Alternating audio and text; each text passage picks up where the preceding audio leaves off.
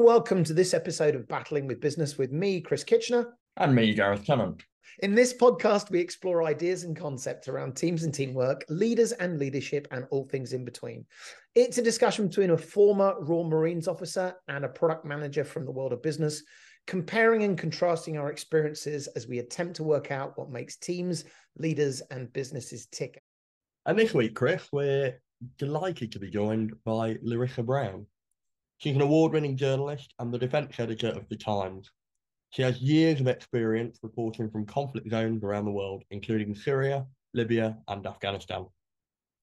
Prior to joining The Times, Larisa was the defence and security editor at the Daily Mail, where she spearheaded the newspaper's much praised Betrayal of the Brave campaign. It fought for interpreters who helped to fight the Taliban to be given sanctuary in Britain and won Campaign of the Year at the British Journalism Awards 2018. Larisa has recently published a book called The Gardener of Lashkargah, a book that we'll be discussing today, along with the quite serious content of the book or subject of the book, which is about the failure of the British government to support the asylum claims of interpreters that worked with British forces, such as myself, in Afghanistan. So, Larisa, look, thank you for joining us. Um, I have to say, just at the start, and I know this is a little bit of a podcast cliche, but I, I really, really enjoyed the book, and we should say, "The Garden of Lashkargah" is the book available from all good bookshops. Um, as you know, as our listeners know, we we we try to relate business leadership and management in this podcast. But we heard this story, and myself and Gareth uh, went to the Henley Book Festival, which is when we were introduced to you. And then obviously we followed up and, and read the book, The Gardener of Lashkargah. But what was it was really interesting. Personally, this felt like a story that was actually important to tell as um, uh, as a, a veteran. Makes me feel old, but as an ex member of the military and Gareth as well but also I think that there are definitely elements of this that I think are useful for us to take away as leaders, as managers, and as how to do things. So maybe let's go back to the beginning. Larisa, you, you've written this fantastic book, The Gardener of Lashkargah. What started you on the journey to go write this story? Well, I was I was leading a campaign um, started in 2015, and the campaign was to try and help Afghan interpreters get to Britain at the time, um, not that many interpreters were allowed to the UK, and uh, myself and my colleague David Williams, who I was working with at the time, really believed that they deserved to come to Britain. And we were hearing uh, really horrific stories of how interpreters were being shot at, their family members were being killed, they were uh, facing intimidation, death threats on their doors. And this was all as a result of their service with British troops um, in Afghanistan. And so we started off this campaign, and this went on for years and years and years as we tried to persuade the British government to change their policy on the interpreters. And this sort of all came to a head in, in August 2021 uh, during the withdrawal, where, you know, when British and American troops were obviously uh, flying those final flights out of the country. And I came across a man named Shaista Gul, he had been the gardener at the main operating base in Lashkargah during uh, Britain's involvement. And he had a son called Jamal Barak, who was an interpreter. And they ended up reaching out to Jamal Barak because he was really uh, fearful that his father would be uh, caught by the Taliban and killed as they got closer to, to Lashkargah how did you sort of start to get involved even in the campaigning? I mean, was it something that you'd reported on? Was it people you'd met? I mean, you talked about meeting with Jamal. How how did you sort of start all of that relationship?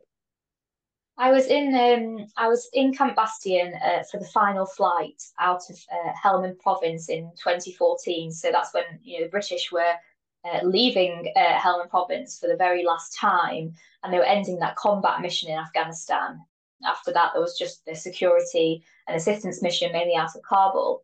So that was my first trip to Afghanistan. And after that, it was just that Afghanistan interpreters were just reaching out to us. They'd heard that um, we'd written a one story about a man named Popal, who was an interpreter that was executed in Iran as he was trying to flee Afghanistan. Um, and then we just had many more contact us, and we felt that we needed to start telling their stories. And then, uh, I mean, over the years, there were the most incredible um, incredible cases, you know, really shocking ones where interpreters had been left abandoned. And when it came to Shaista, who I, you know, I first started talking to in August 2021, his case, his case just seemed so astonishing that I really felt that it, it needed to, you know, there needed to be a book really because his family went through so much as a result of their service with the British that it just needed to be told. And I, th- I think that to me, as I was reading it, was the I had expected to read about the Gardener of Lashkargah, but then when you started to tell the stories about each of his family members and extended family members, it's almost each of those as a book book in itself. Perhaps you can tell the the, the listeners who who maybe haven't read the book yet. Can you can you tell us what Shaista, and I, I think that's the correct pronunciation. As I was reading the book, think, as I was reading the book, I was thinking, oh, this is this is dangerous. I'm going to get these pronunciations wrong. But can you talk about what Shaista's role was? Because we'll we'll talk in a minute about Jamal and the role of interpreters, but Shaista wasn't an interpreter. In fact, didn't speak English. So, what was his role with the British yes. Army? Yeah, so so Shaista was the gardener at the at, at the mob. He'd been employed to basically cultivate a small patch of land and turn it into a garden. And what he created was this beautiful area, an oasis of tranquility, is how it was described to me, where soldiers and officers who were serving um, in the province could go and could sort of escape from, from the horrors of war. Uh, and what I found extraordinary is every single soldier and officer that I've spoken to that's, that have been to, that's been to the mob, uh, they all remember that garden and a lot of them also remembered Shaista. And I thought that was quite incredible because I think if you speak to people outside of the military, nobody's ever heard of, of the garden at, at Lashkargah. And I think that's one of the reasons why I wanted to write the book. And I felt that uh, I read a lot of books about Afghanistan from the point of view of um, of troops, and they've, they've all been, you know, in, incredible. But I just also wanted to write something that was from the perspective of the Afghans who who were there with the Brits at the time, um, because you know their stories are so important, and the repercussions as a result of that that time that they served have been quite quite astonishing. And so that's you know that's why I wanted to write the book. And Shaista, I feel, played quite a pivotal role in some people's deployment out there. Well, it's it. I mean, what was interesting to me was it. It was there's elements of being very British, which is in the middle of a war zone, employing someone to create a garden. but but I thought I think and and maybe this is something for you, Gareth. That practicality of, and we'll come back to the family in a minute, but that practicality of a, a war in in the middle of a foreign country, but that a, a the, the, British military found it important enough to create this little haven. And to your point, and you, you give lots of examples through the book, everything from individual patrol leaders to, I think Gordon Brown had a photograph taken in there as well, that that this is considered important by the military that they would invest in it. I mean, uh, G- Gareth, just what was you when you were at serving? How did you managed to separate the, the, the fighting from life? How did you how did you relax, or how did you sort of uh, what was your equivalent of of sitting in the Garden of Lashkargah?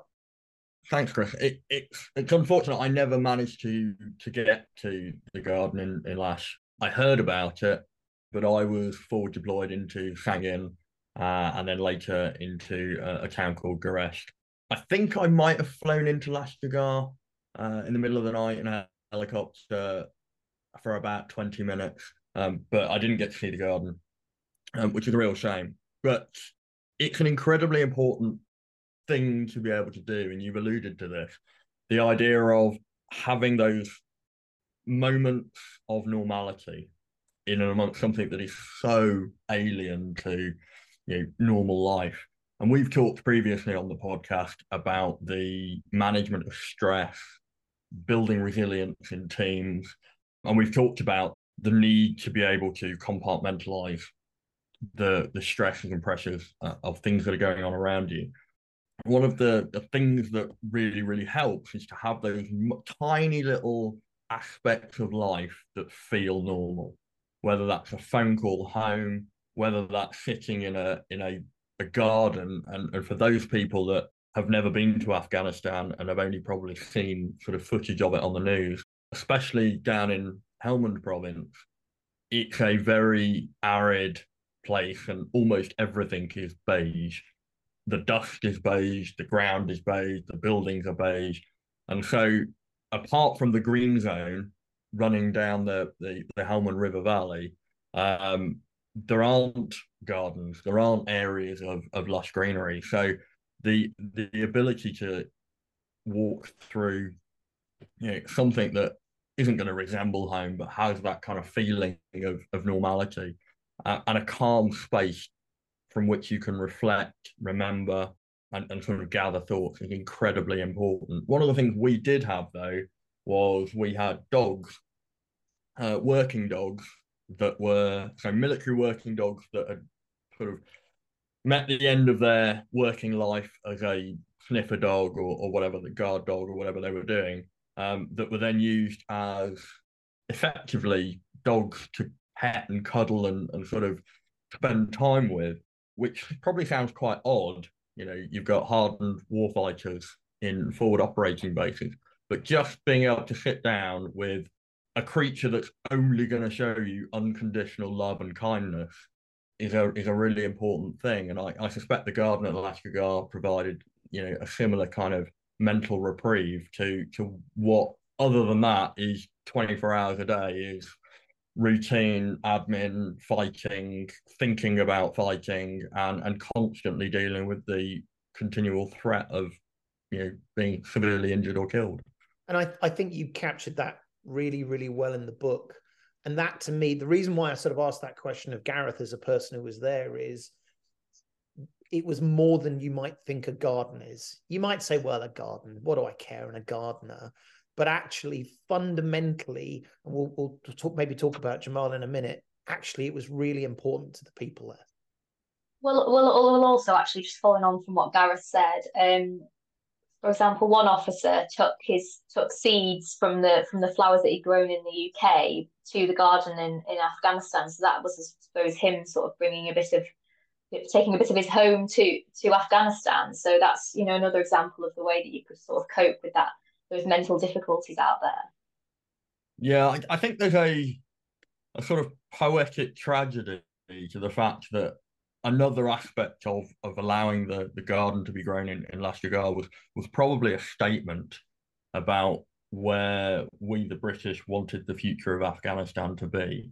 And whilst most of the the British military effort in Afghanistan was hunting down the Taliban, providing the security and the space for the rule of law, there was definitely always a linking this to what the future we expected Afghanistan to be and what we were all working towards. And I think there's, as I said, a, a poetic tragedy to the fact that that just didn't happen. And not only that, but the people who were working with us, Shaista Gul, who literally was the gardener, was also then abandoned with the with the hopes and the dreams of, of where we wanted Afghanistan to go. It, it's a deeply difficult subject for, for me to, to sort of talk about. And, and I wasn't in Afghanistan in, in 2021. Um, I was overseas though, and I, and I watched it unfold. And I still can't get my head around forgetting the, the strategic failure, forgetting the decisions to actually withdraw, the the lack of linking what we'd done there tactically on the ground and the people we'd done it with to the decisions we made in the withdrawal, the lack of empathy and the lack of sort of recognition of the contribution that the the Afghan people had made, it's personally very very difficult for me to come to terms with. And and I found reading your book, and I haven't fully read it, I haven't had time, uh, and I will I will continue to do so. But reading it, I, I found deeply frustrating. And it, it you know, I firstly I, I want to say, know, kudos to you for for fighting this campaign and really helping to to bring this to the attention of, of the British people. But how how did that happen? How did the how did the British government, who I don't think this is a deliberate strategy of they were always going to abandon these people. I, I and I also don't think they're bad people, and certainly not as a as a collective group. So, so how does it get to a point where where we make such terrible decisions as we realised that we were going to have to withdraw? in 2014 or 2020 or both? Both, really. Yeah. Both, I mean, yeah. yeah. Yeah. I mean, in um, in 2014, and this was this was the problem is that they came up with these two policies, and uh, one of the policies said that if you were an interpreter that had served at least a year in Helmand province on an arbitrary date in 2012, then you could come to the UK. Um, and the second policy said, well, you'll have to prove that you've been intimidated to be able to come to Britain. Um, that intimidation policy was just unfit for purpose. It just it never worked. They never believed any of the evidence that they were given, and they never accepted anyone. The first scheme, you know, interpreters did come to the UK under that, but it was just such a narrow criteria. It was just ridiculous. Um, and there obviously just wasn't the political appetite to to bring these people here. And and perhaps in fairness as well, in you know in 2014, the interpreters and the other other workers, you know, chefs, mechanics, labourers, all the other um, locally employed staff, um, perhaps weren't facing um, as extreme threats maybe in 2014 as they as they did later on when the Taliban were taking over um, more of the territory in Afghanistan. But then over time, it became really quite clear that these people were at risk and that they were being targeted deliberately because they were classed as the infidels. They were the spies, of the, the eyes and the ears of the British forces. And that's one of the things that we tried to get across in our stories. We tried to show that they were being um, targeted deliberately. And, you know, minister after minister just ignored us. Um, and civil servants didn't do much about it. And eventually, when Ben Wallace came in, actually as Defence Secretary, he he you know he was a former soldier. He was in the Scots Guards. He he had, had served overseas before, and I think he really realised the value of interpreters. Um, and he just had a different attitude. He did want to do something about it, and and actually he did change the policy a couple of times uh, to allow more more interpreters in, but also to widen the criteria so others could come in. And it was under that policy eventually that actually Shaista managed to get in, but he was originally rejected to come to the UK. Okay, it's probably worth explaining for for our listeners what the role of uh, an interpreter in Afghanistan was. Um, well, let, um, let, us do that with with Jamal. So I've, I've yeah. mentioned the name Jamal. So to Larisa, perhaps you can sort of give a quick introduction to Jamal. I think it's worth talking about his age as well. And then that leads us neatly into sort of what the role was. So uh, who's Jamal and, and how does he play a part in the book? Yeah, so so Jamal Barak is, is Shaista's son. And when he first saw American troops in Afghanistan, he he was just desperate desperate to join in some way. He was desperate to learn English, and he, you know, tried to try to become an interpreter. He was turned down originally because he was too young, and then he had another go. And this time he lied about his age. He was either 16 or 17 at the time, and he was accepted. So he ends, ended up uh, on the front line within a, a few weeks. He didn't have any training. He was shot at, and he then ended up in a in a different job in Lashkargah for a few years, working with the with the police. And he, I mean, he he he liked the, the role as an interpreter. He really um, enjoyed it, but it wasn't without risk. And you know, Jamal and other other interpreters I spoke to that Jamal had known, or other interpreters I just ended up coming into contact through the campaign, would tell me of all the of all the um, letters that they'd receive of people chasing them in the streets on motorbikes, and it, it, you know it was a dangerous job for them. But of course it was also you know they get paid a good salary. So it was it was you know a lot of people signed up uh, not just for the money but also because they thought by signing up to, to the military they were helping um, afghanistan become a, a, safer place and a more prosperous country. But of course that, that never turned out like like they'd, like they'd hoped. All of the interpreters i worked with were motivated by you know, belief in the rule of law and the the mission that you know the coalition were were undertaking in Afghanistan alongside the the Afghan government. Um, of course, money money is important, and, and like say that they are well were well paid, but the role itself is, is interesting. They're interpreters, not translators, so they speak the, the various languages of Afghanistan, mostly Pashto or Dari, but they were they were there also as cultural advisors and interpreting the nuances of conversation with whoever the the British or American or, or whichever force they were working for, whatever conversations were being had.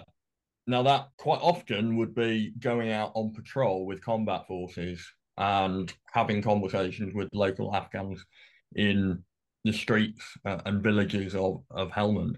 And, you know, as a result of that, they are with frontline combat forces and are at the same risk, if not greater risk, than our our combat troops. IEDs, ambushes. On top of that, it, depending on where they were in Afghanistan, would depend on. You know, quite often, they would then go home to their families, and their families are also then at risk as well. So, so there's an increased risk on top of just the, the risk of going out on patrol with, with combat forces. And I'm not sure that's necessarily fully understood by you know the public at large. Yeah, and, and also what, what the army did try to do is employ interpreters from further afield and then bring them to the to the place where they were operating, so they wouldn't be recognised. But actually, in the case of Shaista, for example, as the gardener, he was going from his home just around the corner to the base every day. You know, people, the locals knew who they, who he was. The locals knew he was working with the British, um, and they recognised him. And years later, that became one of the big problems actually and also with the, in the case of Jamal, um, he was going in and out of the, the local bases, the police station, etc. So again, he was also recognised. And Gareth, you were just talking about interpreters being, you know, out, out on the on, on the front line. Uh, one of the problems in the early days was that they weren't given the same body armor as no. uh, the troops. So they were, you know, if they were targeted, then they'd, they'd be dead. So that was just also so terrible. Um, and that was changed later on but only after an interpreter actually campaigned for them to get the same quality of body armor. Yeah, I, I remember being being out there in 2007 and being yeah, really quite shocked that body armor that we decided wasn't fit for purpose was being issued to the local employees, particularly the interpreters. You know, the helmets and the body armors they had, they were unarmed, and yet they were always next to the troop officer the troop sergeant, they they carried what were called ICOM scanners. The Taliban and various other um, insurgent forces in Afghanistan would talk to each other on VHF radios in the clear, so unencrypted, which just meant any kind of scanner, radio scanner, would be able to pick up on those conversations. So the interpreters would carry these ICOM scanners and listen to the conversations that were being had and then tell tell us what was going on. So we would in advance know whether we were being observed, whether we were about to walk into an ambush or, or whatever it was. But that meant that they were really visible because they were the the Afghan face amongst the British troops, standing next to the officer, carrying a very distinctive piece of equipment, and they were wearing different uh, protective clothing that not only was less protective, but also highlighted who they were. And I remember being completely dumbfounded by this back in 2007. And like you say, it didn't change for several years. And I think that kind of probably gives us a sense of the the institutional arrogance and the fact that we we didn't treat these people the same way we treated ourselves, which I think is probably the seeds of the problem that grew into abandoning them later on. And I think we have to collectively, as a military and as a political system, sort of really take stock of the fact that we we probably saw ourselves as sacrificing, you know, our own safety to go over to Afghanistan and, and the various other places where we operate to to try and help out. We kind of give ourselves a a status of you know, it's, it's almost the, the hero status of us going to rescue them and not really recognizing right from the beginning that they're putting as much on the line, if not more, than we are. And I think if there's any lessons we can take from this going forward as a military, forgetting the, the political decisions for the moment, you know, we have to start treating people the way that we want to be treated, treating people the same way that we treat our own people. Because I think right from the off, we, we were setting the conditions for this to happen. So there was the, also a problem with um, covering up faces.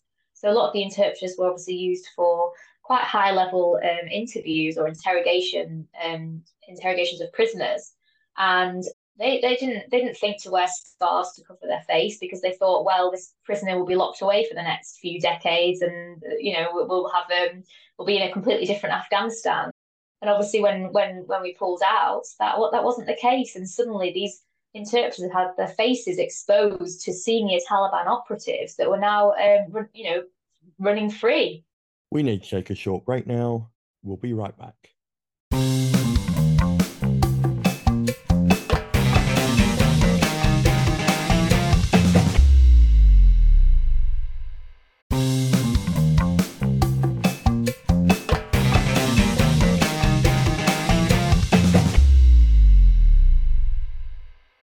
Give a really good example in the book and i'm going to i'll get the facts slightly wrong but an interpreter was called by his real name i think by a british yeah. army officer who then came and i think this was on record it was being recorded or something and the british army officer came back afterwards and apologized because use of his real name in itself was highly dangerous but isn't isn't that interesting i think i think people reading this will think well you know, if you're in the military, bad things can happen. But I, what your book tells really well is that was the least of their problems in a sense. The idea that you would go onto a battlefield and you might be shot or killed by an IED, which happened, and you talk about that a number of cases.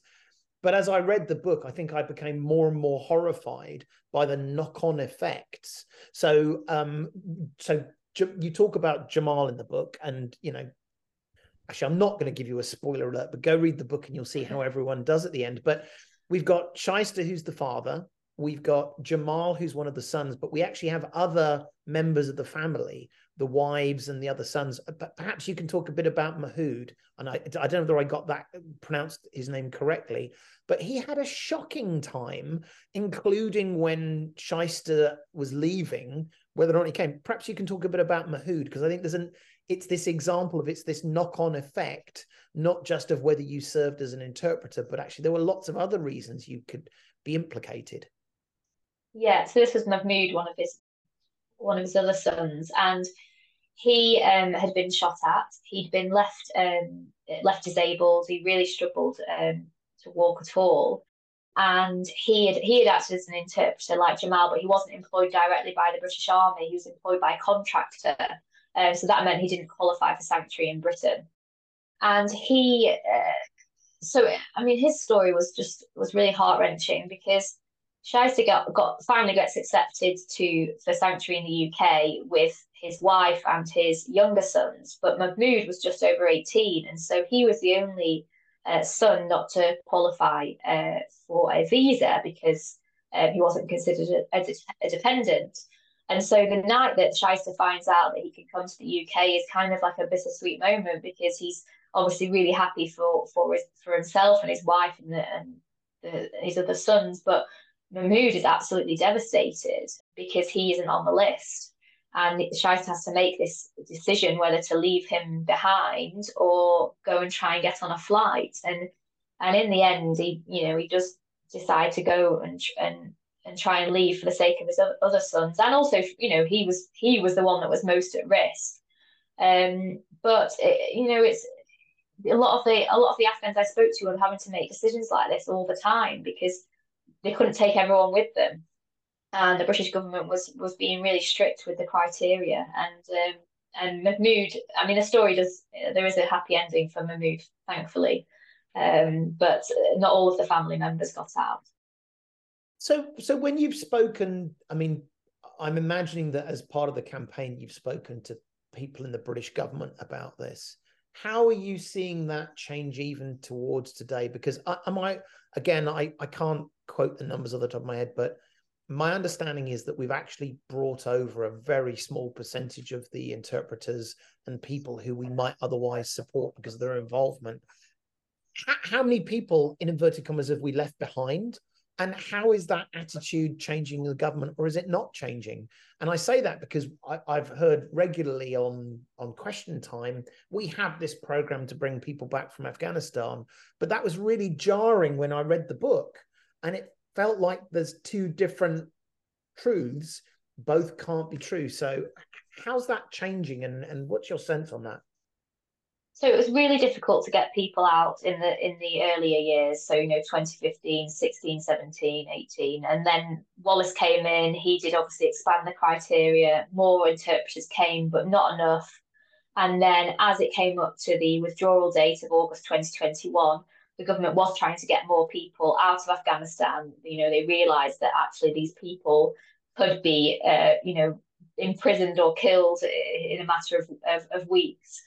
And uh, and now in the last, so the latest figures from August were that there's about 400 eligible Afghans still in Afghanistan. Now that means that those people have have qualified for sanctuary in the UK, but they haven't yet got out of the country. And then in August, there are also 2,000 of those people stuck in hotels in Pakistan. So it's still a really significant number, but I mean, tens of thousands of people applied for sanctuary in the UK. It's impossible to know how many of those were the interpreters that have not been uh, deemed eligible and are still, you know, face no prospect at all of coming to Britain. Um, I did speak to one recently who did just manage to cross over the border into Pakistan, and he said that he knew of somebody else that hadn't been told that he could come across. So there are interpreters still in Afghanistan, and it's it's getting really hard to to get into Pakistan. And now there's a new uh, rule that the Pakistani government's brought in that says that if you've not got a visa, um, then foreign nationals have to go home. So it's going to get harder and harder to get these people to Britain as the time goes on.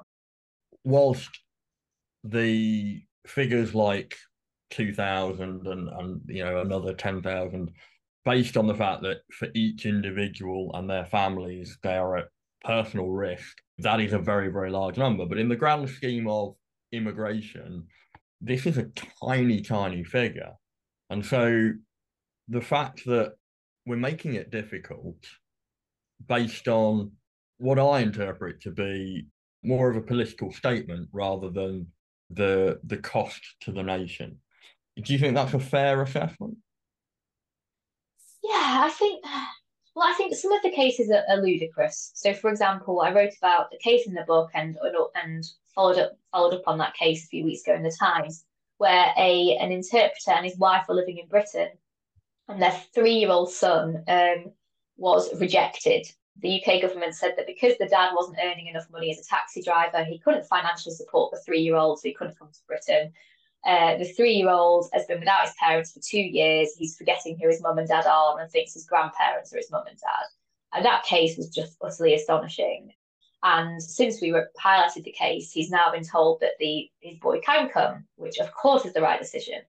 Now, obviously, politically, it's a, it's a, it's a tricky one at the moment, more generally, because there aren't enough houses. They don't know where to accommodate all of these people. And of course, there's lots of people coming illegally on, on the boats. And the, the policy of the government was to not allow any more to come from the Pakistan hotels because there wasn't room enough room for them in Britain. But I mean, this problem could just go on forever. And uh, these people have been told they can come to Britain. They're waiting in a hotel some of them have been there for over a year. Their children aren't going to school. Um, they're actually in Pakistan technically illegally. And we've got a moral duty to, to help these people. And you can't just you can't abandon them at this stage and they just got to get on with it um, and there just has to be a solution um, it, and, yeah. It, it, sounds like something that happened multiple i think that that's a really interesting point in the book you talk about multiple people who have taken matters into their own hands and effectively said, "We have no, we have no." I, I'm using my words very carefully. Safe route out of Afghanistan, and so I think you talk about a number of these interpreters who who paid smugglers to get them to the United Kingdom, and that just strikes me. I think that serves to prove your point, which is if there was a clear and safe route, people wouldn't have to do this. And these are people who are used to hardship and who are used to danger and putting themselves in danger. So for those people to choose to be smuggled across the country at great personal expense, I think that actually shows how difficult the situation is for all of those people as well. Yeah, well, over the years, we've spoken to interpreters who have ended up in, you know, places like Calais in the jungle, um, in other uh, third countries because they've been rejected for sanctuary. Um, and they've been so fearful of their lives in Afghanistan that they've had no choice but to leave um, and, and pay smugglers, as you say. And then later on, actually, and you know, when they change the criteria, they'll then they've then found, oh, actually, I am eligible. But then to get to the UK at that stage, once they've already arrived somewhere like Greece, has been much much harder. And it, uh, yeah, I've just been shocked so many times over the last few years over the various policies on this. Okay, in in this podcast, we we quite often talk about the the link between individual decisions and wider strategic sort of criteria and the link between having a collective vision and the actions that individuals across an organization take. When I read your book, when I read articles about the the challenges that interpreters and, and the and the various other local nationals that worked for the security forces throughout two decades in Afghanistan, I get a deep sense that this is right and wrong. This is really clear that at a at a very local level and an individual level, these are things that we should be doing. How does it get to a point where the policy at, at a at a sort of general level is so out of kilter with with things that at a at an individual level are so clearly you know, questions of right and wrong. And, and as you say, there's a moral imperative to this. Yeah, this is a this is a question that I used to ask because I, I could never understand why the government would, would not budge on the issue. We had so many veterans um, and, and serving serving soldiers as well that were supportive of of our campaign to, to help interpreters. Um, it just seemed like a complete no brainer to me. And we had this petition that was signed by thousands of people. The public were on side.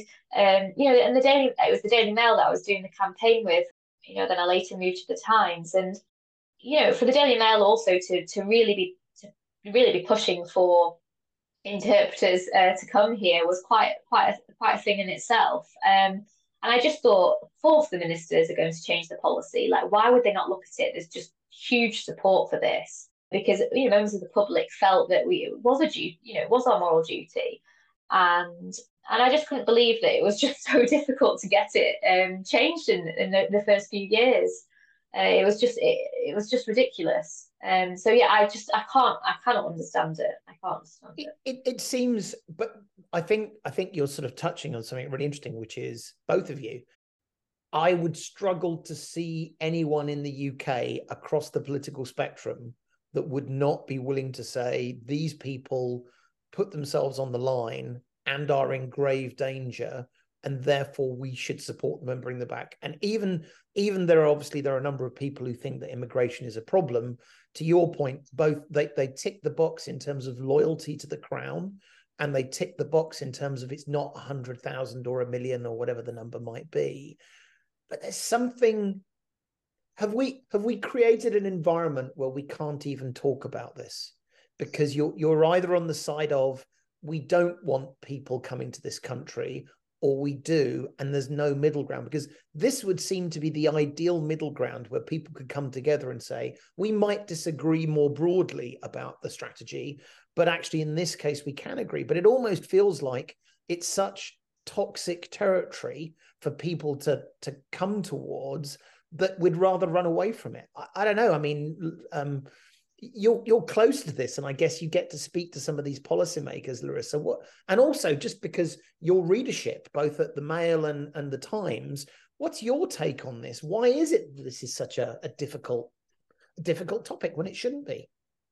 Yeah, I I just don't I just never really got it. So, for example, you'd write a story about an interpreter for the Daily Mail, and the, the, the readers' comments were what you'd sort of expect them to be. Um, you know, they felt that these people were deserving of a life in Britain, um, and there was no real question about that. Uh, the same at the Times, really. Again, people feel that we have a duty to these people. You know, I've heard stories from um, like the mothers of soldiers that have died out in Afghanistan that had been told by their sons how valuable the interpreters were, and then they they'd really supported the idea that they should be here. Um, and so I, I can't, I could never, yeah, I could never really fully understand why it was so difficult to get the, the policy change over over so many years. And more recently, of course, there's been a lot in the news about people coming on, you know, illegally on on the boats and there not being enough room.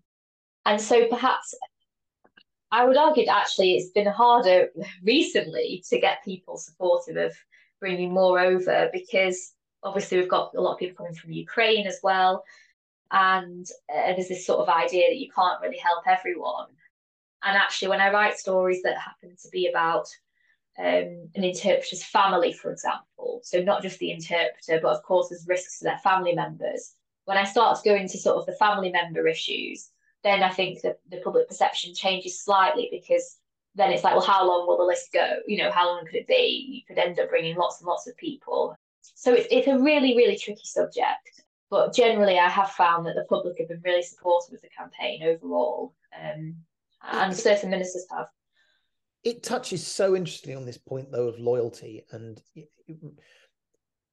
you know, we talk about individual teams, but I think this this is one of those things that stretches, which is, and I think you make this point in the book, which is, to some degree, this there are people around the world who will participate in future conflicts who will have the choice to support the British Army or not support the British Army or the British government.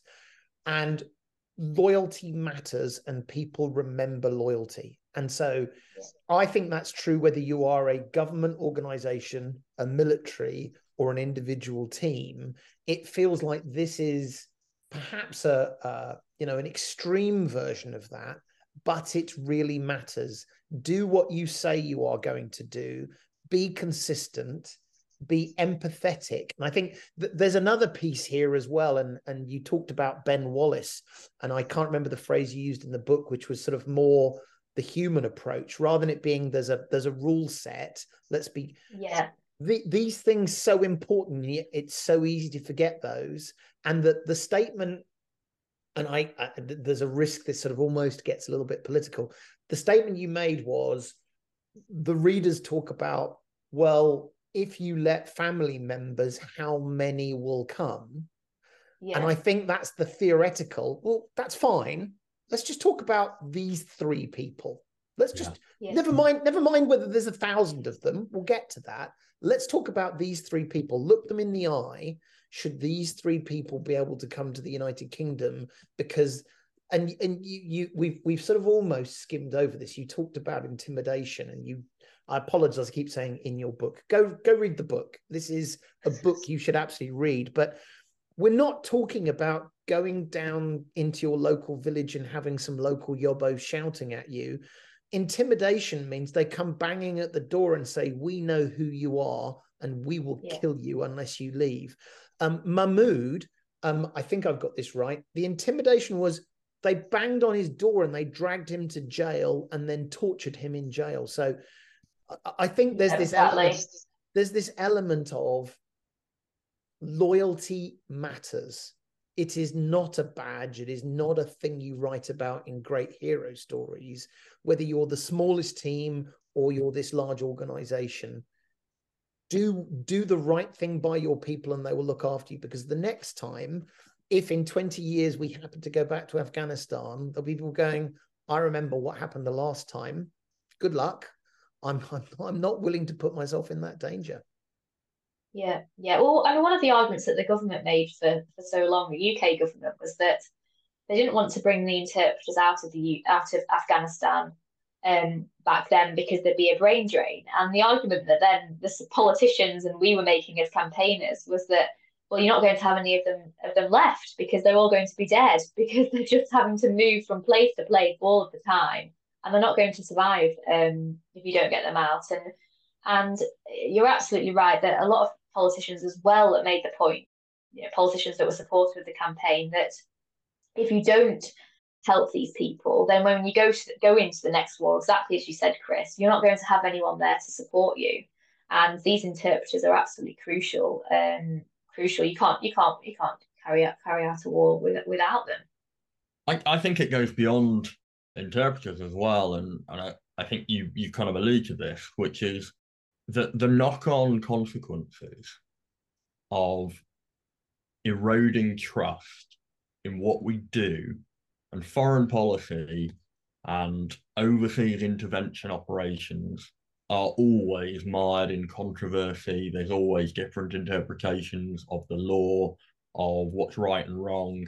And ultimately, at the very blunt end, once it becomes a military intervention, we're talking about the use of lethal force. And, and you know, rightly, there has to be public debate and discourse around where we do that and how we do that. But equally, what's also absolutely crucial is that the international community sees us as being on the right side. We have to stand up for the values that we believe in. And what I think is so tragic about this whole situation, apart from the tragedy of the individual cases, because of course that is also heartbreaking, but the the bigger tragedy is the erosion of our influence and trust around the world as as an organization, as a nation, and as a culture that stands up for what we believe in and what's right. And I don't think the the politicians who are making these decisions are thinking strategically about the long-term impacts. And I think part of it is the nature of our political system that they're thinking about, you know, the next election or the next manifesto or or, or whatever the short-termist thing is that is in front of them. But there are going to be significant and there are significant knock-on effects that mean that this this story you know only just beginning i think. And where we go in the world and what we do is really really important. And and yeah i just think this is such a massive own goal let alone the individual tragedy and the and the moral imperative to help people that you know we've depended on I think we've also damaged our own credibility and our own ability to influence. Yeah, I agree. Well, look, it's been a, a fascinating and somewhat depressing uh, conversation. But Larisa, thank you ever so much for your time. Uh, and thank you for everything you do for, for what is such an important cause. For our listeners, if you haven't already got the book, then please go out and read it because, as Larisa said, there are lots of books about Afghanistan written from the perspective of global leaders in geopolitics. There are lots of books about Afghanistan talking about the individual actions and small team actions of soldiers in combat. But there are very, very few books that tell the stories of the people that really, really mattered in the Afghan campaign, and that was the Afghans themselves. And this book exposes some hard truths about the way that we operate as a nation the way that we've operated in, the specific cases of those people that depended on us. And I think Larisa's book really brings that to life by, by telling very, very personal stories. And I couldn't recommend it more. So, yeah, I, I 100% agree. And actually, I'm going to challenge you. While the conversation we might have had, in a sense, focused on the negative things, I think one of the things about the book, while it is harrowing at times, actually ultimately there is an uplifting story And in fact there are multiple uplifting stories the the man who whose passion and joy is to create gardens that's his joy that's uplifting the the young man who wants to do the right thing and finding his way in the world and manages to get back to the UK with his wife and and fundamentally um, while I'm not necessarily, and I don't want to spoil sort of the ending of the book and the summary, but um, while I don't think it's fair to say it's all perfect, actually, I think there are some good news stories at the end, specifically around the family. So I, I would echo everything uh, Gareth said. Well worth reading. In fact, I think more than well worth reading, important to read because I think it reminds us all whether we be citizens of the United Kingdom or whether we be people who are trying to learn how to do the right thing with our people and teams, this is a great book to read. So after all of that, thank you, Larisa, and thank you for writing thank the book so as well. Much. It's been a real pleasure talking to you as well. Yeah, thank you so much. Wonderful. So once again, the book is called The Gardener of Lashkar The Afghans Who Risked Everything to Fight the Taliban by Larisa Brown. You've been listening to Battling with Business with me, Gareth Tennant, and with Chris Kitchener. If you've enjoyed this podcast, then please consider subscribing and please consider telling your friends and family If you want to get in touch with us, if you've got comments or questions, we're available on email at battlingwithbusiness at gmail.com or on the platform previously known as Twitter, X, at battlingwithbiz, that's biz with a Z. But that's all for now. Okay, thanks very much. Bye bye.